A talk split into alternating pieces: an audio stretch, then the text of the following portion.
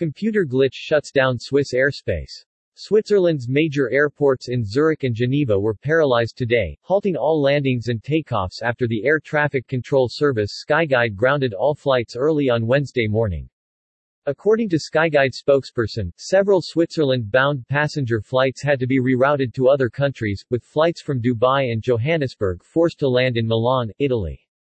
Numerous flights were cancelled due to computer problem, with passengers being instructed to wait for information from their airlines.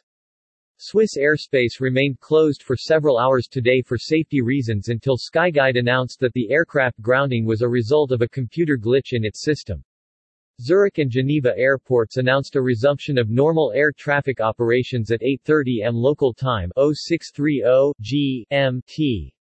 In a statement issued later in the day, Skyguide said, the technical malfunction, has been resolved, without providing any details though about what the initial problem was and what caused it.